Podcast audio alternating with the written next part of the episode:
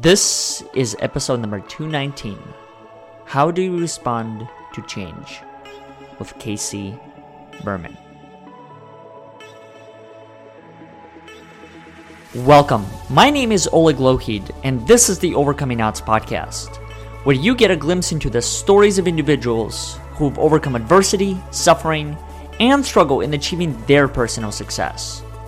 This podcast was built by you and for you to help you overcome adversity, suffering, and struggle in achieving your fullest potential.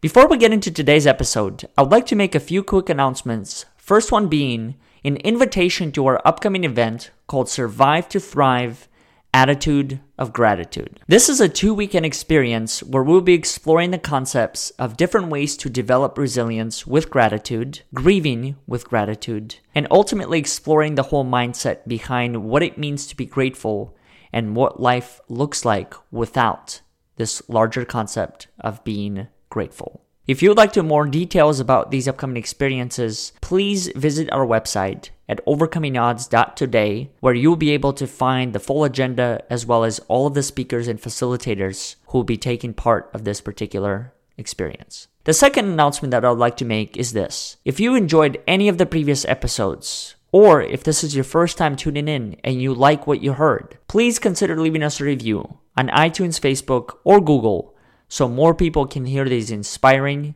and courageous conversations. Now, let's get back to the show. There he is. Casey, how are you? I'm doing great. How are you? Thanks for having me. Absolutely. No, I'm happy that we're able to have this conversation, and always grateful for an opportunity to reconnect with you and I. And, you know, as I mentioned, I think you and I have only known each other for half a year, maybe a year. It definitely feels like a lifetime. I do. We were introduced. We had a great phone call, I think, last year. Mm-hmm. And I was with the family, and I broke away to you, and I had a call. And I mean, we just hit it off. It was great. So yeah, it's always amazing to me when you're able to connect with other people like that, just around life.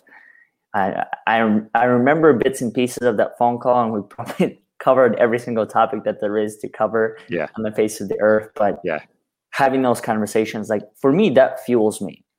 You know, it fuels me. It allows me to understand there are other people in this world who think alike, but also there are other people who can challenge you in your own thoughts and in your own perspectives. And I think this whole topic of change and how does one respond to it, I couldn't think of a better time to have a conversation around it than now, considering what many of us have experienced globally.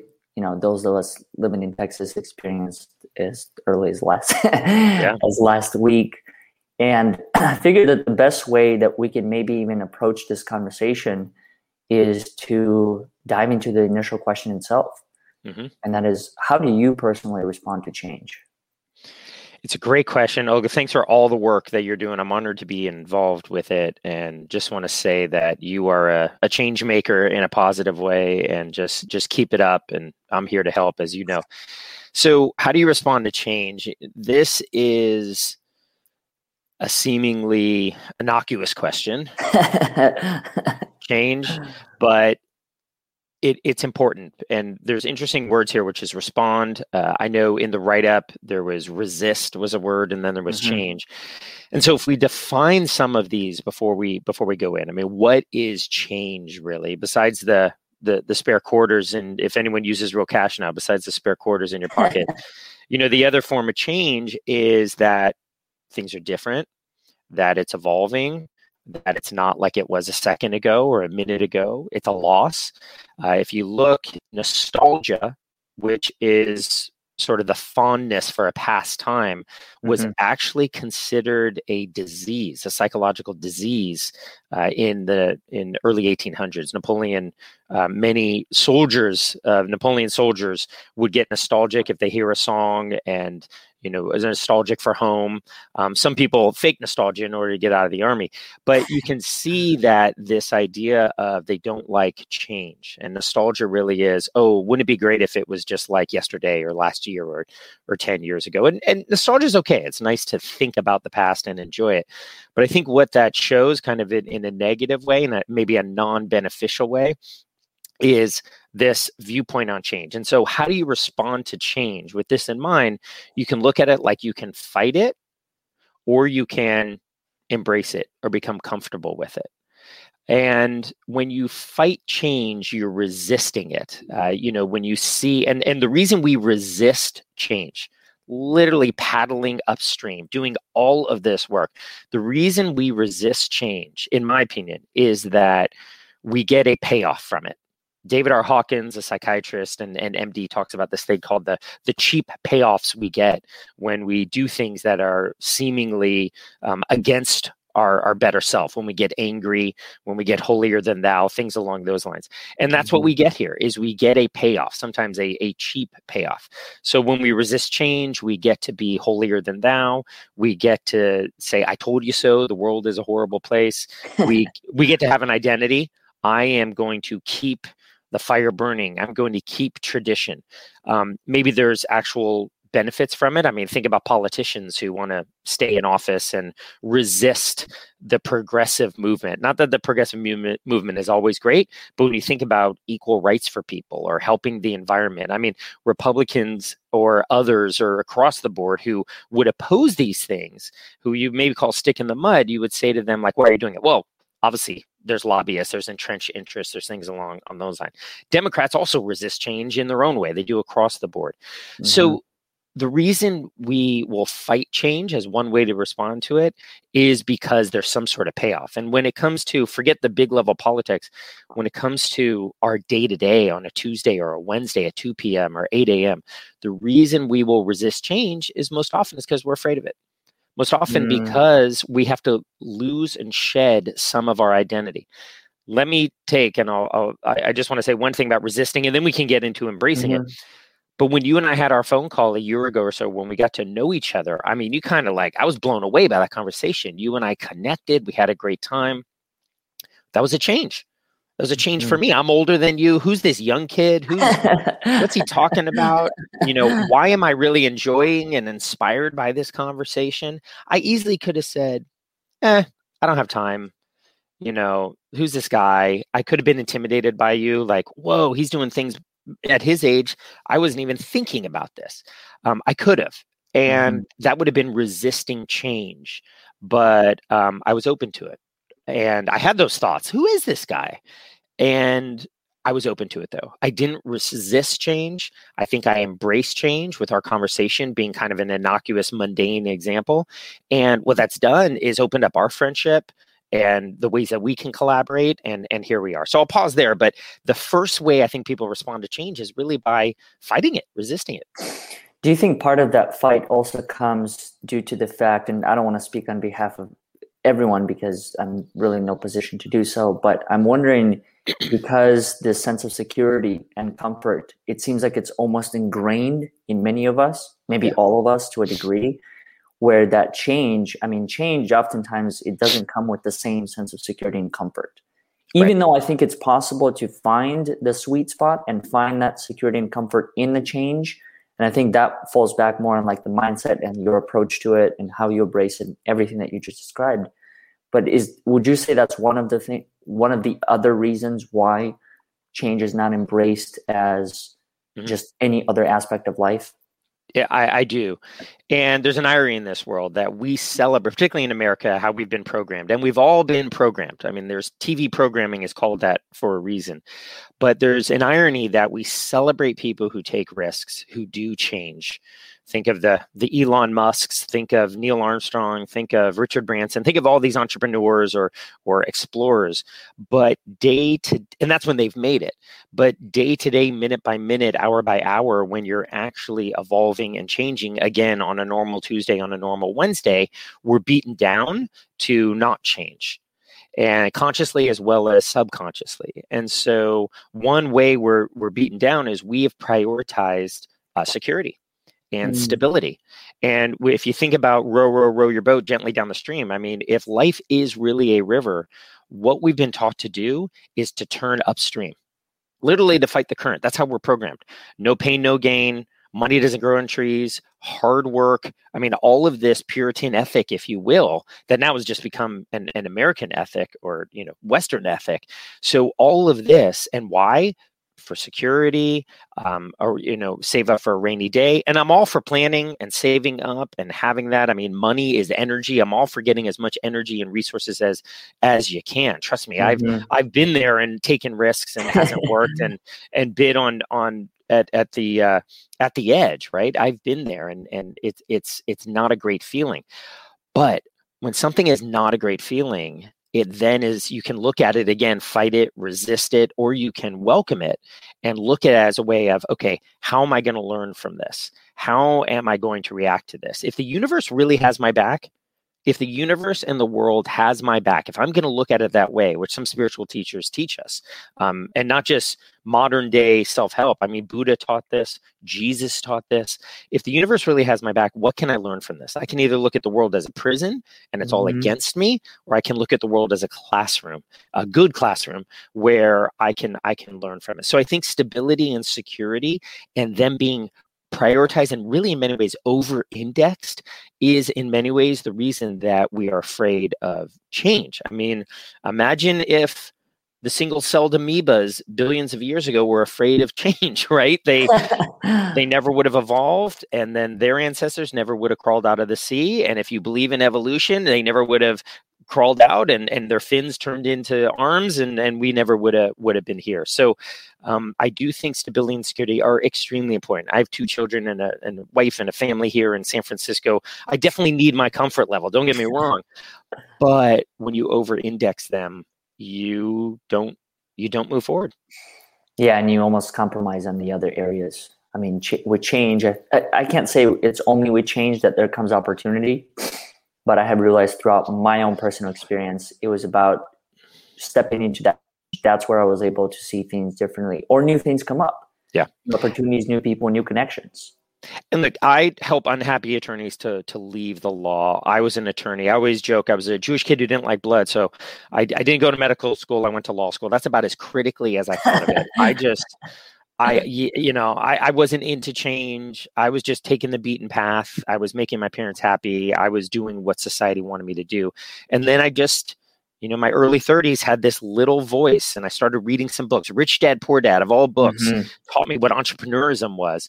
And maybe not the most well-written book, but definitely it got me thinking about things. And since then, I've just moved on to other books and other teachers and so on. And so for me, you know, I've at a point where change has been difficult. I mean, I have literally abandoned career paths that could have been very lucrative, but I think would have been secure and stable in a way that wouldn't have really stoked a lot of other muscles or things that I wanted to do in life. And it's definitely tested me. So I've embraced change, but I think I embraced change in many ways while I was resisting it. And so it was kind of, I was getting in the way of myself, had my foot on the accelerator, had my foot on the gas at the same time. And I think only now, I'm 47, only now, I think I'm really, and it doesn't need to take this long, but I'm really at a point of, or maybe it didn't take long, maybe it took just the amount of time it needed for me. But I think I'm at a point where I'm able to really embrace change and get comfortable with it. You know, there's something that you brought up previously that I wanted to touch upon, which I think is a really important point. At least for me, it's an important point. And it's this whole concept of choosing to look up at people who are actively embracing change, like all the entrepreneurs that you mentioned, Steve Jobs and many others that can make the same list. And I'm curious to know why. Why do some of us do that? Is it because deep inside we know, or some of us know, that we have the same exact thing, but we just haven't found whatever that thing is, the courage, the confidence to do that same exact thing? Or is it jealousy? Like, what do you think is at the core of it all? Yeah, it's a great question. I think at the core of it all is our subconscious identity. So what does that really mean? So we have our conscious mind, which is working right now for us, which is, Casey, look at the screen. Casey, do this, right? Don't do that. We have our conscious mind of crossing the street or connecting with people over Zoom or doing work. And that really, scientists, particularly neuroscientists, have said that really covers about 5% of what we do. Our subconscious, which is kind of our autopilot. Think about the old example of getting in your car and forgetting, not even remembering that you're driving and getting to your destination. We've all done that before, right? All the time. All the time. That's your subconscious. Your subconscious. And so your subconscious has been programmed by our parents. I'm doing it to my children right now, for better or for worse. But our subconscious has been programmed. And I'll answer your question by why Steve Jobs does that by really answering why most of the people who don't do it, who don't embrace change. Mm-hmm. And that's because we have been programmed, whether from birth, nurture, nature, whether or as we grew up, to resist change. And what that really means is we have an identity of ourselves in a certain way that we're attached to. The Buddha said that main suffering comes from attachment. And while he said minimalism, he didn't necessarily mean don't be attached to all the junk in your garage or your 800 shoes or anything like that, even though that's part of it. I think his point was not to be attached to certain outcomes, to things that need to be. Another way of saying that is, really the main way of pain in our life is that disconnect between what we expect and what happened, right? So that's, I expected the food to be better. It's okay. Well, now all of a sudden that meal isn't a good meal and you're feeling bad about it. So that's how we've been programmed in many ways. And I think that people resist change because they have an identity that they are not a change, secure, welcome person. Okay. And it may not be in those words, but they are they're the leader. Mm-hmm. I am a person who is a traditionalist. I'm a person who, I value punctuality. I'm a person who, whatever your identity is subconsciously. So if you're someone who has an identity that's really attached to a certain way, well, inherently, you're saying, I don't want to change. Mm-hmm. Now, you have someone like a Steve Jobs who, or even people in your own life who aren't as fancy or extended like a Steve Jobs, who don't have that identity. And it just comes easier for them. It's harder for other things. So even if you do have that identity, you can still change. You can become Steve Jobs. Your life isn't over. The first thing you need to do is shine a light on that inner part to realize that's your identity, mm-hmm. face it, and then say, it's not beneficial to me anymore. Mm-hmm. And also, I think recognizing that it's possible. And that's where I think the Steve Jobs or Elon Musk or whoever it is, that's personally how I look at humans. I don't know how you look at other people, as well as, your influencers and your mentors within your life. I look at them as individuals who are just one step ahead in whatever area it is that I'm trying to embark on. And I think the other thing that you pointed out that I wanted to touch upon, because I've been trying to figure this out for quite some time myself, this whole concept of attachment. Yeah. And in particular, I think what I've done relatively well to this point is I've been able to draw a line. Now that line kind of, everywhere, depending on the person, but I've been able to draw a line to things like physical possessions where I'm no longer as attached to them. But the people one is a lot harder for me. Yeah. And I think why that is because every single connection that I have, the connection of its own, it varies.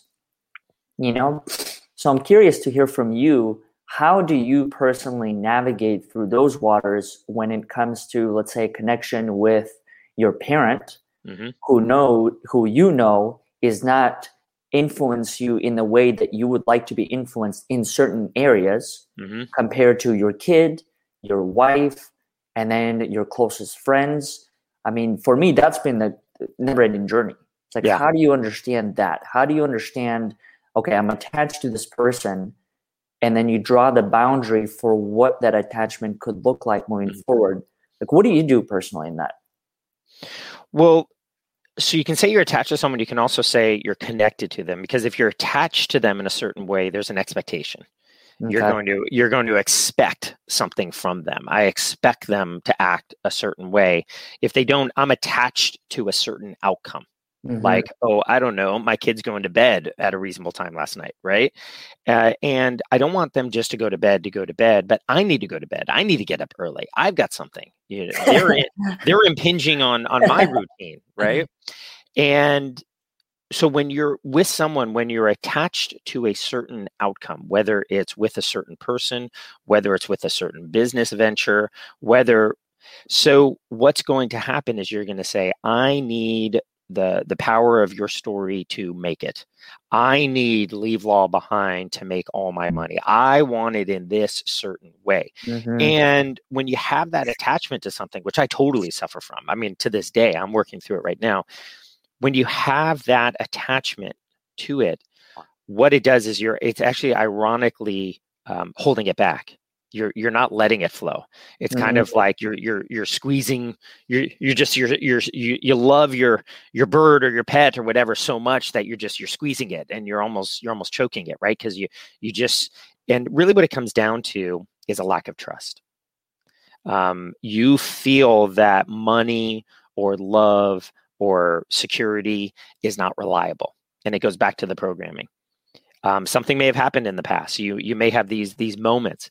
And so how I am trying to do it, and I'm making some progress now, and I would encourage everyone to really look at the areas that cause this pain and this status quo and this rigidity, if you will, and to really shine a light on it and look at it. So for me, I think with my business ventures, I've in the past had a real attachment that it has to be this certain way.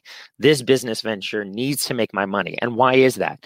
Well, I'm attached to a certain aura about myself. I'm attached mm-hmm. to a certain image. I need to be an entrepreneur. I need to be in this way. It needs to happen this way, and so on and so forth. As opposed to being to the point of, look, I'm creating things.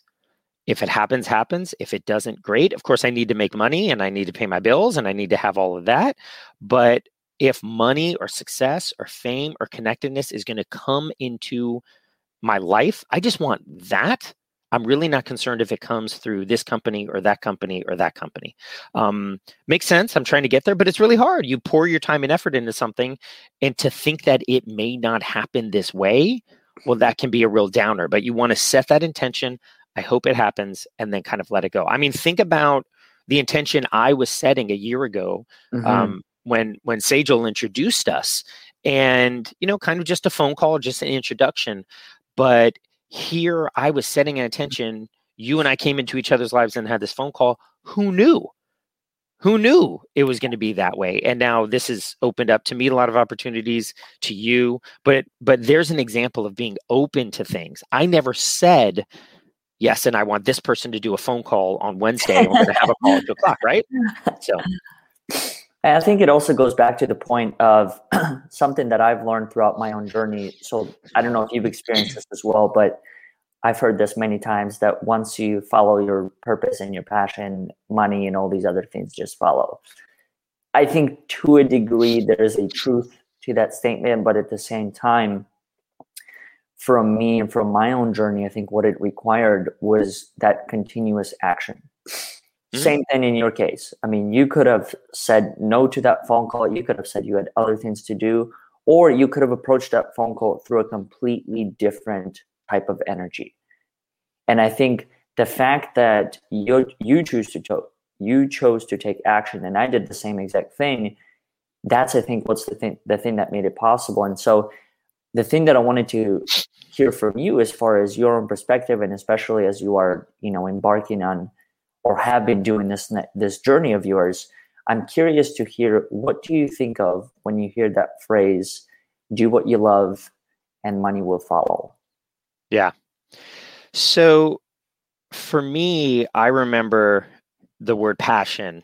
And a few years ago, someone asked me what I was passionate about. And it was hard for me to answer it. you know, I'm passionate about my kids. I'm passionate. I think I have to say that, right? I'm passionate about the Golden State Warriors and San Francisco Giants and my sports teams and of course my wife and family. But like, I don't really have a passion. And I think years ago that put more pressure on me, put more stress. Mm-hmm. You know, I've got my Sunday morning basketball games. Once we pick up again, I love those. Am I passionate? So when it comes to this idea of follow your passion, I will tell everyone, don't worry about passion. Don't worry about the P word. Follow what you enjoy, follow what feels good. For this idea of like, follow your passion, follow what you enjoy, and the money will follow. I do think it will happen. For it to happen, though, if you are, again, not connected with, let me put it this way, there are certain things that you need to work through first mm-hmm. for that to happen. Because, for example, if you are following your passion and doing something you enjoy, but you've been programmed against money like I was, mm-hmm. I had my own programming. I'm accountable for it. No one programmed me. I'm saying I'm accountable for it. Then money is going to not come to you. Money is an energy. This is all energy. The Matrix, the movie, is a documentary. It's not a real movie. It's not a fictional Hollywood movie. I mean, if you look at it as a documentary, we realize that it is, we're in a matrix here. And that's okay. But Hollywood is talking about it. Just be open to the fact that this isn't reality. What do I mean by that? Even this table that I'm hitting, hit something hard. Even, you know, look at your hand. This mm-hmm. is all just energy. You and I have talked about this before. It's all just energy. There's space, matter. At the end of the day, it's all just energy. And so, but some of it comes together. These atoms come together to form something. So that's quantum physics as best as I understand it. And so when I look at kind of what's out there, I realize that I can manifest, use all of these words to get the reality that I want. I'm going to hold myself back if I have a programming that is repelling what I want. So what's an example of that? An example of that may be, let's talk about money, that, you know, money doesn't grow on trees, that I feel money, it's not, I don't trust it, to go back to our point. If I feel that money isn't reliable, and really look at how you feel about money. This is something I've had to do and I continue to do, and be honest about it. And I have had a viewpoint in life of that money isn't reliable. It doesn't come to me. It's hard to get. And then I shifted this take just recently and I said, wait a minute, money is reliable. Look at the money I've made as an employee and all of the other ways that I've done it. Why am I not trusting it? And then I realized it wasn't coming to me in the past in ways that I wanted it to come. Mm. It wasn't coming through an entrepreneurial business that I wanted to succeed. It wasn't coming I wanted more of it, right? So here I am looking at money and saying, money, you don't come to me as much as you want. I don't trust you. You're not reliable. And money and the universe say, your wish is my command. I'm going to continue to give you money is non-reliable, money as non-trustworthy, money is not enough. So really look at it. Yeah, really look at it. I'll give you a real life example from yesterday. I've had this thing coming to me, the paper. I hate paper. I'm overwhelmed by paper. And finally I called, it was a retirement fund, something or other. I'm like, oh God, what do I have to do? Do I owe some money? What is this? I had a 401k from 2013, a former job with $4,000 in it. And I didn't even know. Literally, this happened yesterday. And I called them. I felt so stupid. I'm like, tell me again, when was this set up? And I said, 2013. So I'm telling this to everybody, to the world, how horrible I am at organizing. I'm now going to transfer it to my current account and all that. But I sat there going, first of all, I felt so stupid. Literally $4,000 has been sitting there. And it's been invested in building, but like, I didn't even know about it. But then I said, wait a minute, because I did a meditation about money yesterday morning, and here this shows up. Now, granted, they've been hitting me all over the head for a while, but finally it hit me like, okay, money is reliable. I'm just not seeing it. I'm just not looking. So I'll end on this part by saying that I learned this recently. We don't need to create anything. You want to act. You want to intend. You want to start your podcast. You want to start that design. You want to hire people. Act. But when it comes to intention, Mm-hmm. Literally setting forward the intent to do something, to create a business, to get in better shape, to become a better employee, whatever it is. What that means is that script has already been written. You literally just need to course correct a little. You know, you're at 90 degrees, just tilt to 91 degrees and kind of focus this way. And that can kind of be the new you. So you don't need to create, you don't need to overhaul, your life isn't done. If you literally just course correct a bit and realize that there's a script that you can just kind of step into that, you can then get new things in your life.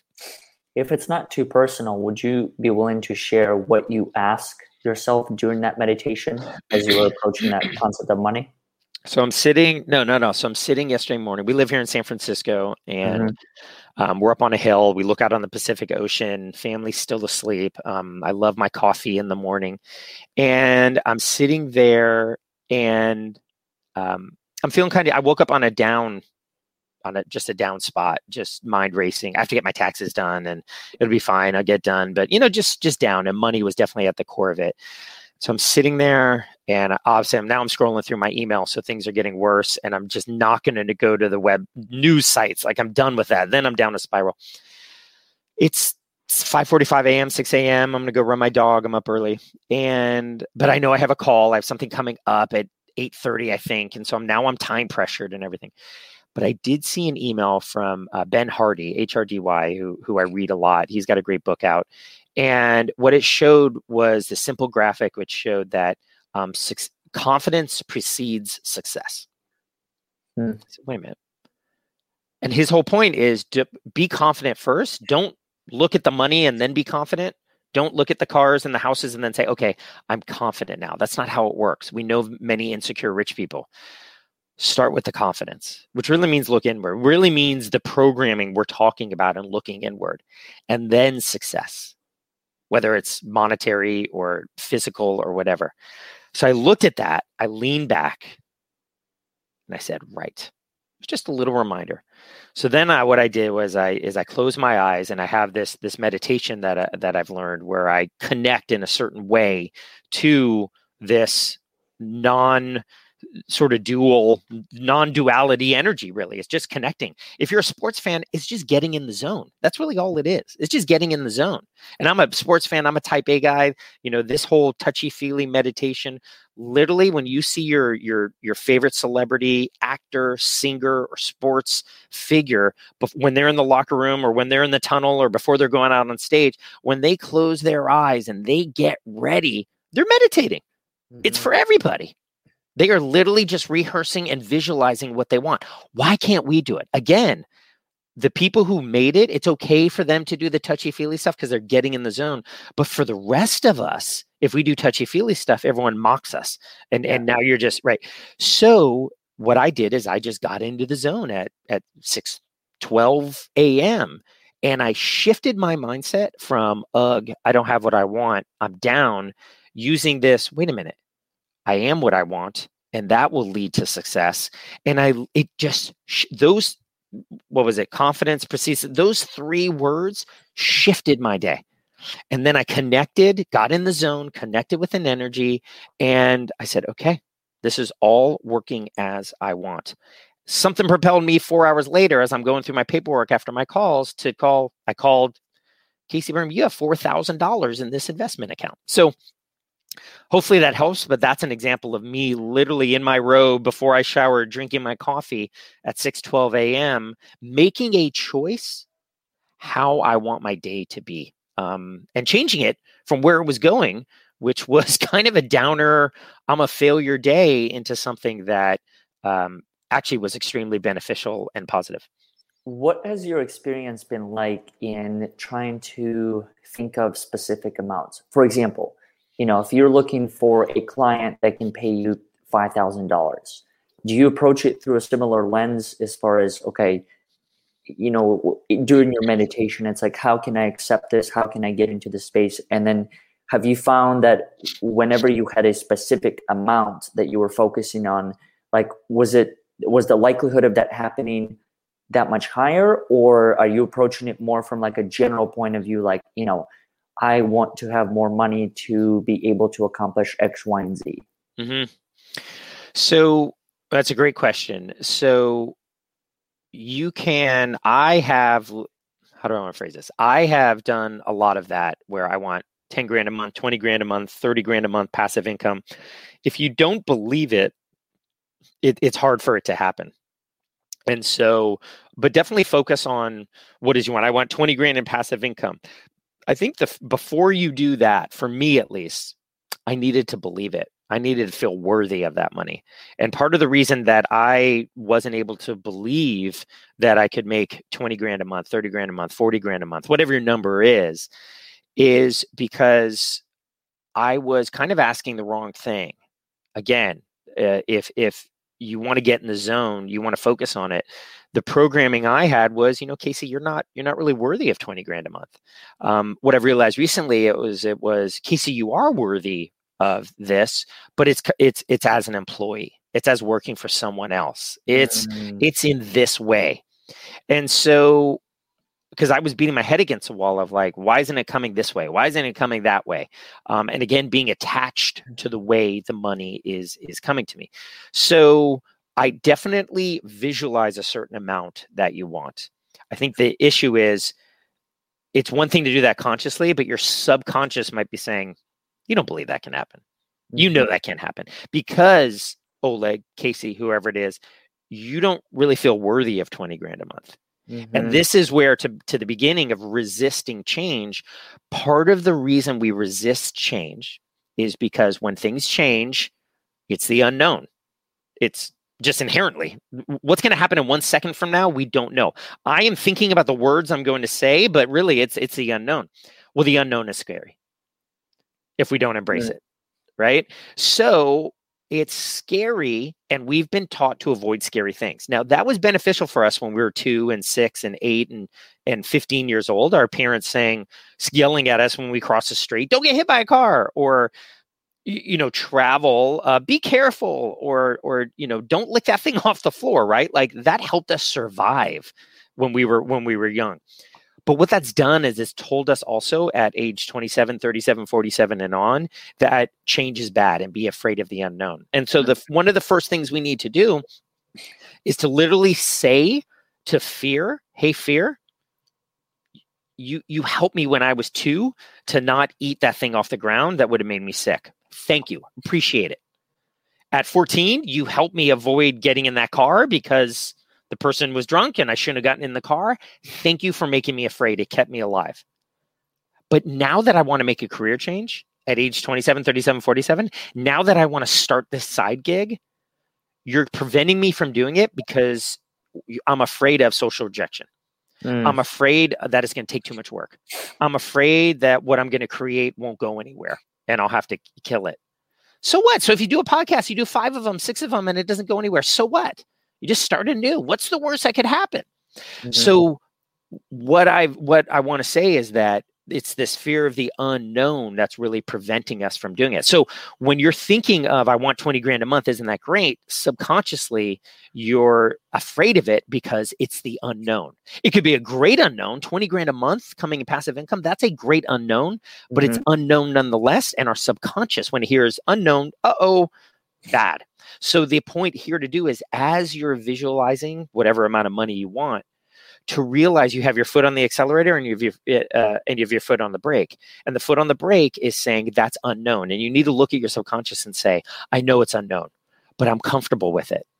And there's maybe some unknown now at age 37, 47 that I want you to make me afraid of to keep me alive still. Keep doing that. Don't make me be wary of that red pepper that I think is really hot and could kill me. Please put some fear in me for that. Mm-hmm. But as far as starting my own business, as far as thinking about making 20 grand, as far as dreaming, I know it's also unknown, but that's a good unknown. Let's distinguish.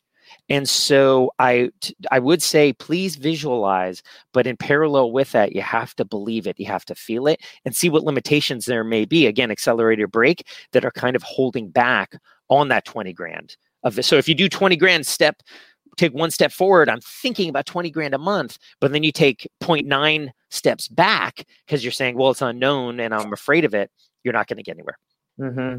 I think that's so beautifully well said, almost out of words here in describing that. But in all seriousness, the way that you just described that has been my experience, because I remember when I was first starting the whole speaking career, and I was so attached to having it has to come this way.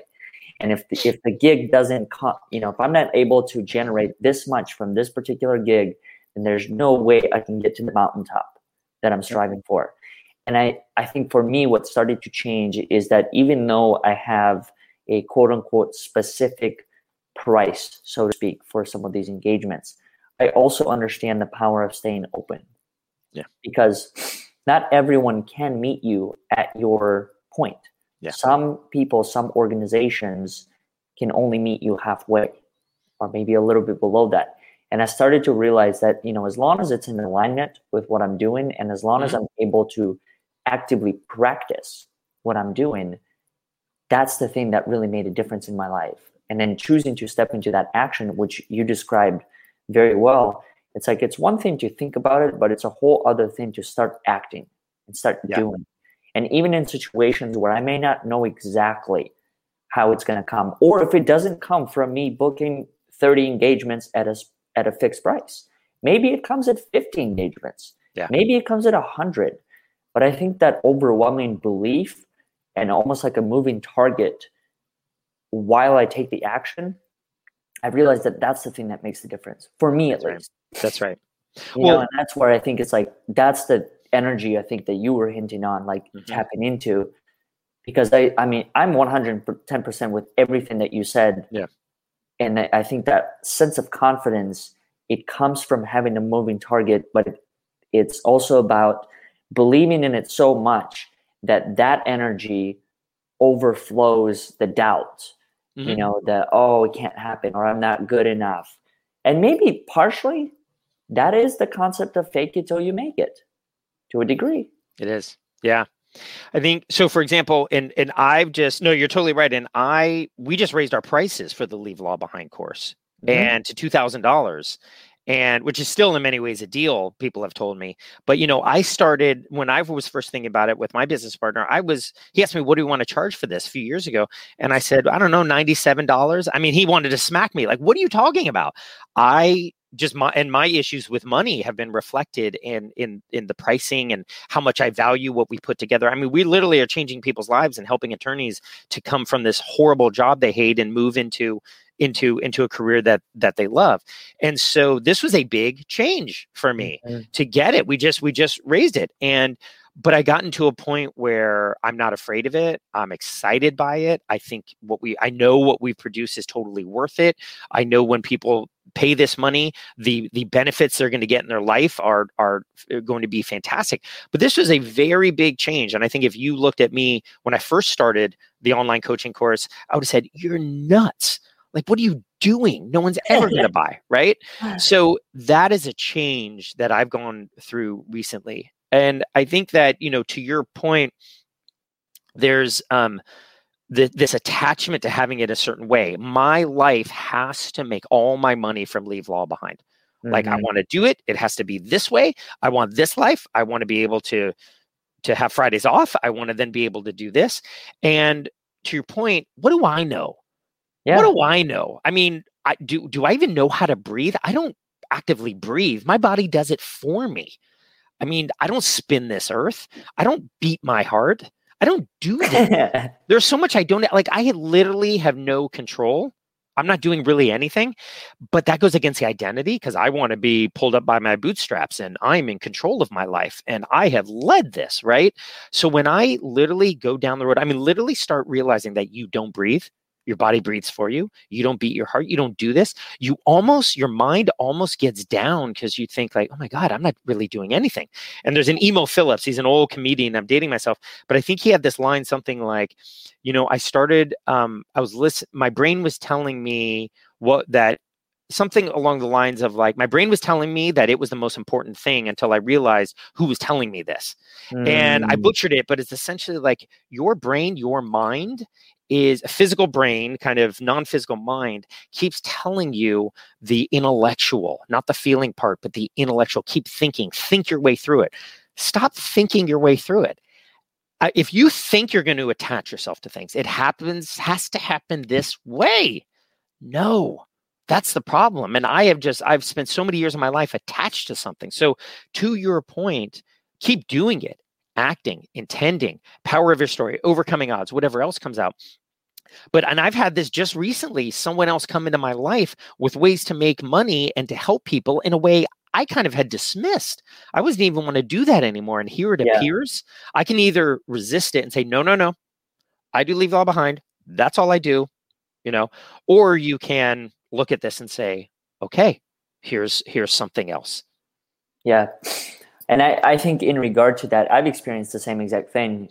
Recently I had actually a librarian contact me, and he said if I was interested in facilitating a similar thing and as far as the workshops go. And in my mind initially I was like, I've never really done that. That's an interesting field.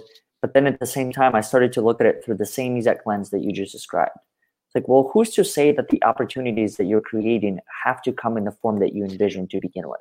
Like, where does that even come from? And I think being open to whatever the opportunities come, because that's the other part of this journey that I realized, and I think I understand. I don't know what I understand exactly within it, but there's something that makes sense. It's like people come into your life at different stages, and you never know who that person's going to be, and you never know how they're going to come into your life. I mean, you and I met from a phone call that started with Sejal, who I had to meet through another connection, and then I had to meet that connection through another connection, and it was a never-ending chain. Yeah. Had one of those disrupted, we may not be having this conversation right now. That's right.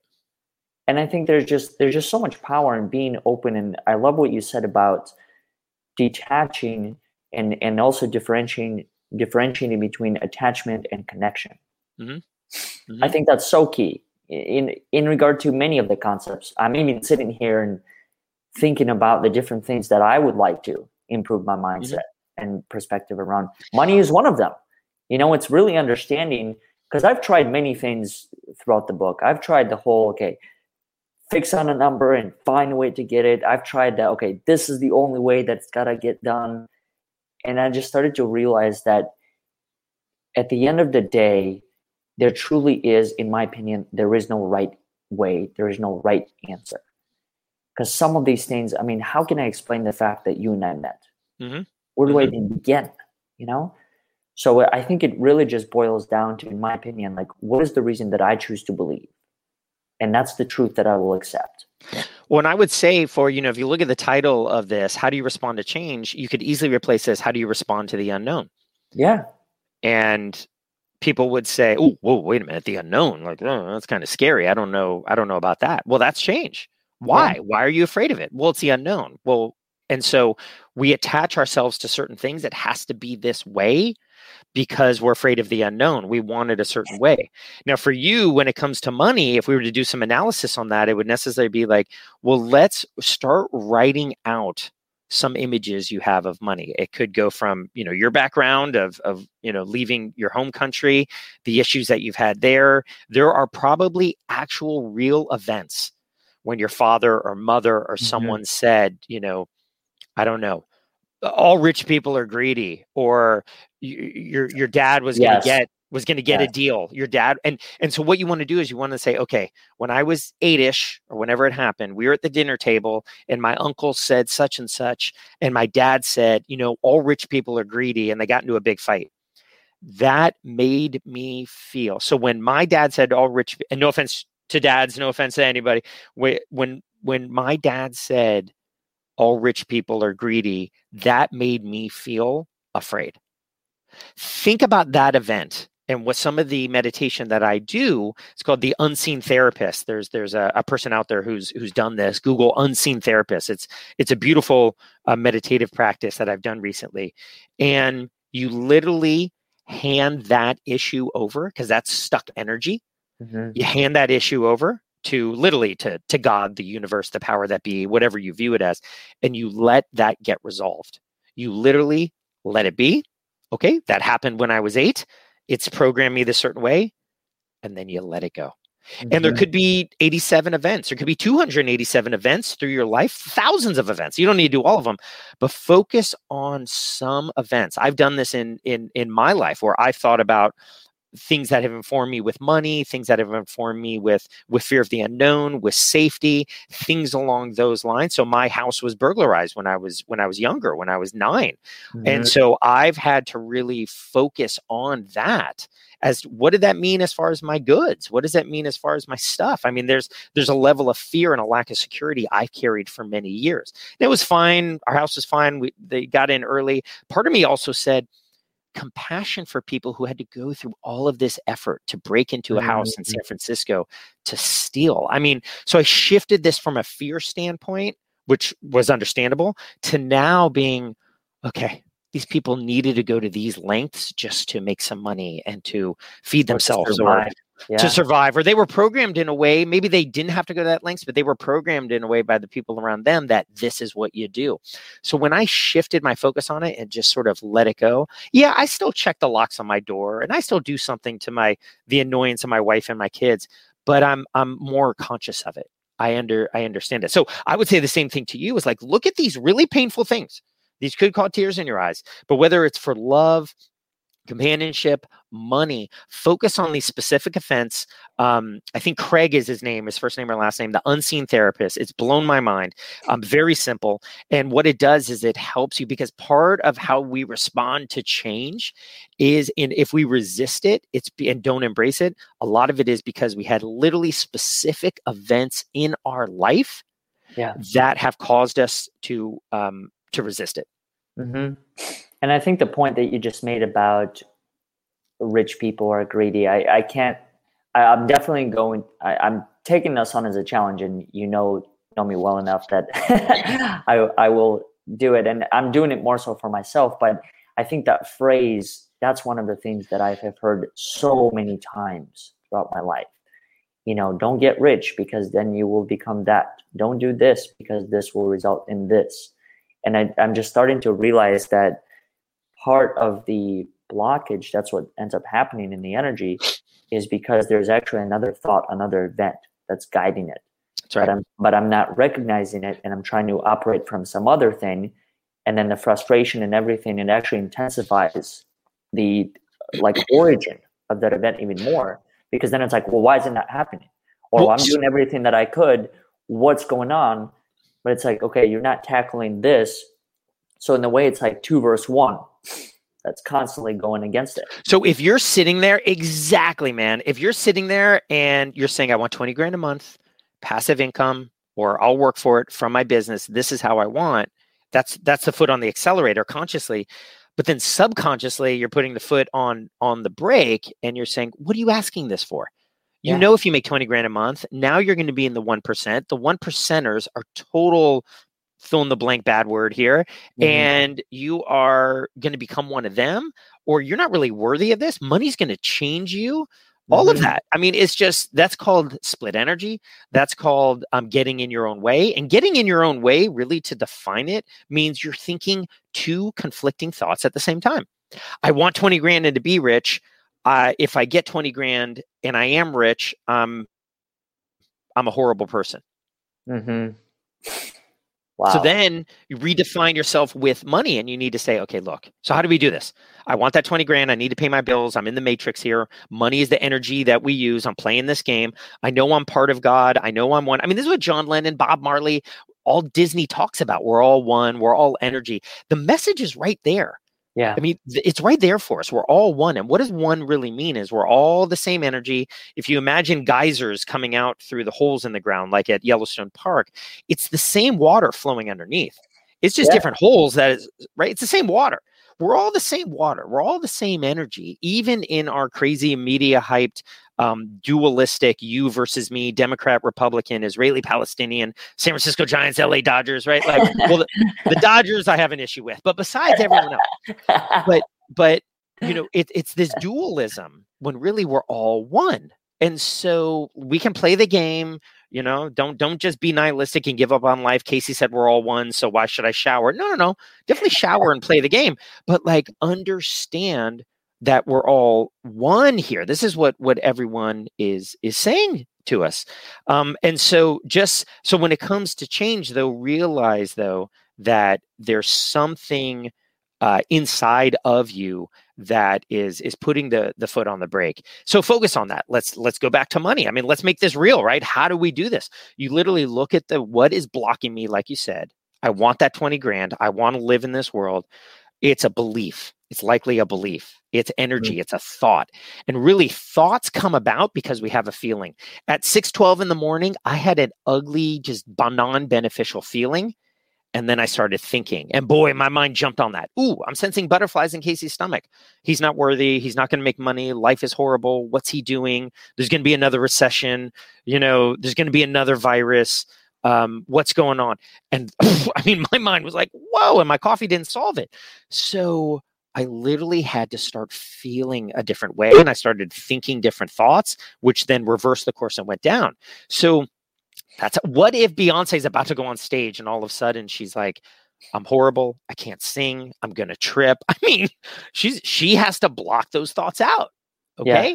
So, and she does. And so when it comes to money, then, for example, here, go back to that painful point, go back to those comments that were made and see how they feel, but then let them go and realize the belief system you have that rich people are bad isn't beneficial to you anymore. Who do you think builds churches? Who do you think builds synagogues? Who do you think builds mosques? Who do you think funds hospitals?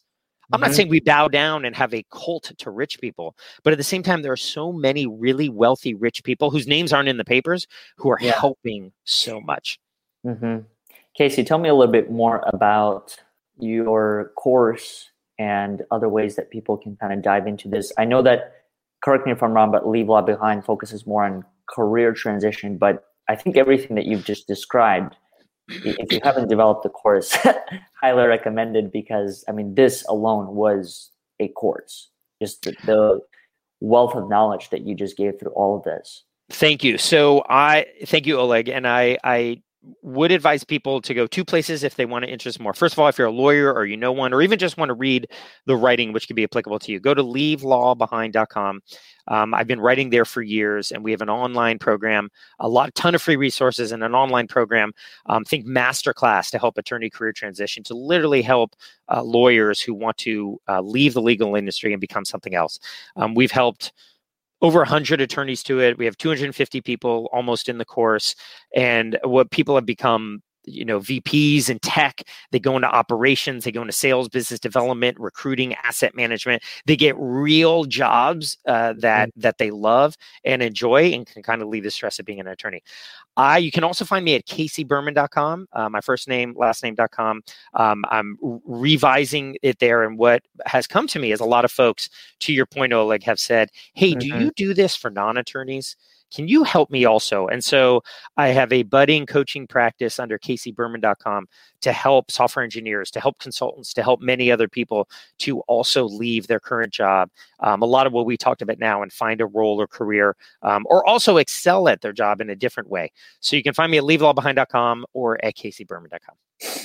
Hey, you're incredible. Oh. Like however you got to that point, whatever the journey that you took, it really is fascinating to have this conversation, because I mean, as I'm sure you might be able to sense as well as many of the listeners, like we can have this talk for hours upon hours. But I think the way that you were able to understand the overarching perspectives and topics and then break them down into granular, like action-oriented steps, it's amazing. Like it truly is a skill. I mean, having done this myself for however many years, it's a skill. So Oleg, thank you. And I know we got to go, but I want to say two things. Yeah. In the past, I would have gone, oh, Oleg, thank you. No, not really. It's just whatever. I've worked hard and had my bumps and bruises throughout my life. And that's true. And I still kind of feel that way. But we've been programmed to not be big. We've been programmed to be small in life. Yeah. And I'm kind of sick of playing small. And so I'm going to say thank you. I really appreciate that. And I also, in a very confident way, but not a conceited way, I'm going to say, okay, I can do this. Like, these are skills that I can have. And Oleg, whose opinion I respect, I appreciate that. So I would advise you and also everyone out there that when someone really recognizes a skill and strength, unless they're blowing smoke up your behind, you know, unless you're doing that, like, just don't be humble. There's no need to be humble. The world wants you at your best. The world wants you at your best. I mean, think about the people making the COVID vaccine. Do we want them playing small? No, I want them at their best. My parents' life, our life depends on them doing the best vaccine out there, right? So what if Beyonce came out small? You want a performance from her. So the same thing for us. So that's one. And the two, you mentioned journey. It is a journey. And I'll tell you what really opened my eyes was Mark Manson, this writer. He wrote that happiness is the process of becoming your ideal self. That is so unsexy. That's so unglamorous. Process? Like what? Process? I like journey. I like adventure. But journey is about getting to an end state. You know, so for me, process was less glamorous. Madison Avenue can't sell you a process, but boy, they can sell you a car to go on your journey. But what hit me with it, what is so beautiful about his writing is that it's literally rinse and repeat. It's just a process. It's steps. It's systematized. Think about the process you shoot the podcast or your email. I mean, and what that enables you to do is scale. When you have a process of doing something, whether it's your taxes or taking your kids or something, when you have a process, everything just flows really well. And so the process of becoming my ideal self, you mean I can scale, it can become easy. I can incorporate new findings in easily as opposed to resisting. So I'll stop there, but there were two things I just want to bring up there. And part of me able to do this is I went from viewing this as a journey. Will I ever make it? Will that guy beat me? Will she beat me on this journey? To really understanding it's the process, it's rinse and repeat. Doesn't sound too sexy, but boy, is it fulfilling.